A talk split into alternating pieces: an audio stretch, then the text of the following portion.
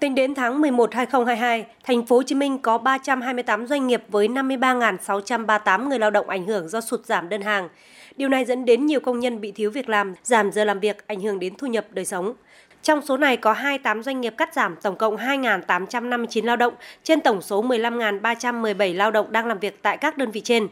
Đáng chú ý, riêng tại công ty trách nhiệm hữu hạn Việt Nam Samho ở huyện Củ Chi và công ty trách nhiệm hữu hạn Tỷ Hùng ở quận Bình Tân, tổng số lao động bị cắt giảm chiếm đến 91,29% tổng số lao động mất việc của 28 doanh nghiệp này. Trong tháng 11 và tuần đầu tiên của tháng 12, Trung tâm Dịch vụ Việc làm Thành phố Hồ Chí Minh đã chủ động phối hợp với chính quyền địa phương tổ chức tư vấn, giới thiệu việc làm cho người lao động, hướng dẫn người lao động tìm hiểu chính sách, thủ tục hưởng trợ cấp thất nghiệp. Cụ thể, tại công ty trách nhiệm hữu hạn Sam Hồ, các đơn vị đã chuẩn bị nguồn tuyển dụng tại 9 công ty với 2.200 vị trí việc làm. Qua đó đã giới thiệu cho 770 trên 1.083 lao động thuộc diện sắp xếp cắt giảm.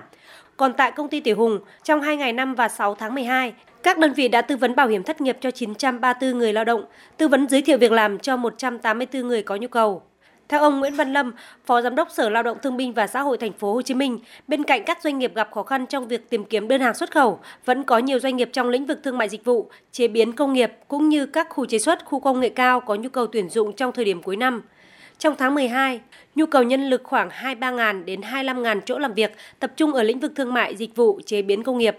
Khu công nghệ cao cần khoảng 2.400 lao động trong cả tháng 12 và tháng 1 năm 2023. Còn các doanh nghiệp trong khu chế xuất và khu công nghiệp dự kiến cần 12.661 lao động trong 6 tháng đầu năm 2023. Ông Nguyễn Văn Lâm, Phó Giám đốc Sở Lao động Thương binh và Xã hội Thành phố Hồ Chí Minh cho biết. Chúng tôi đang xây dựng cái dự thảo phối hợp giữa Sở Lao động, Liên đoàn, Ủy ban Mặt trận Tổ quốc, Bảo hiểm xã hội thành phố để phối hợp xử lý các cái vấn đề có liên quan đến chính sách của người lao động và chăm lo Tết cho người lao động trong à, dịp cuối năm.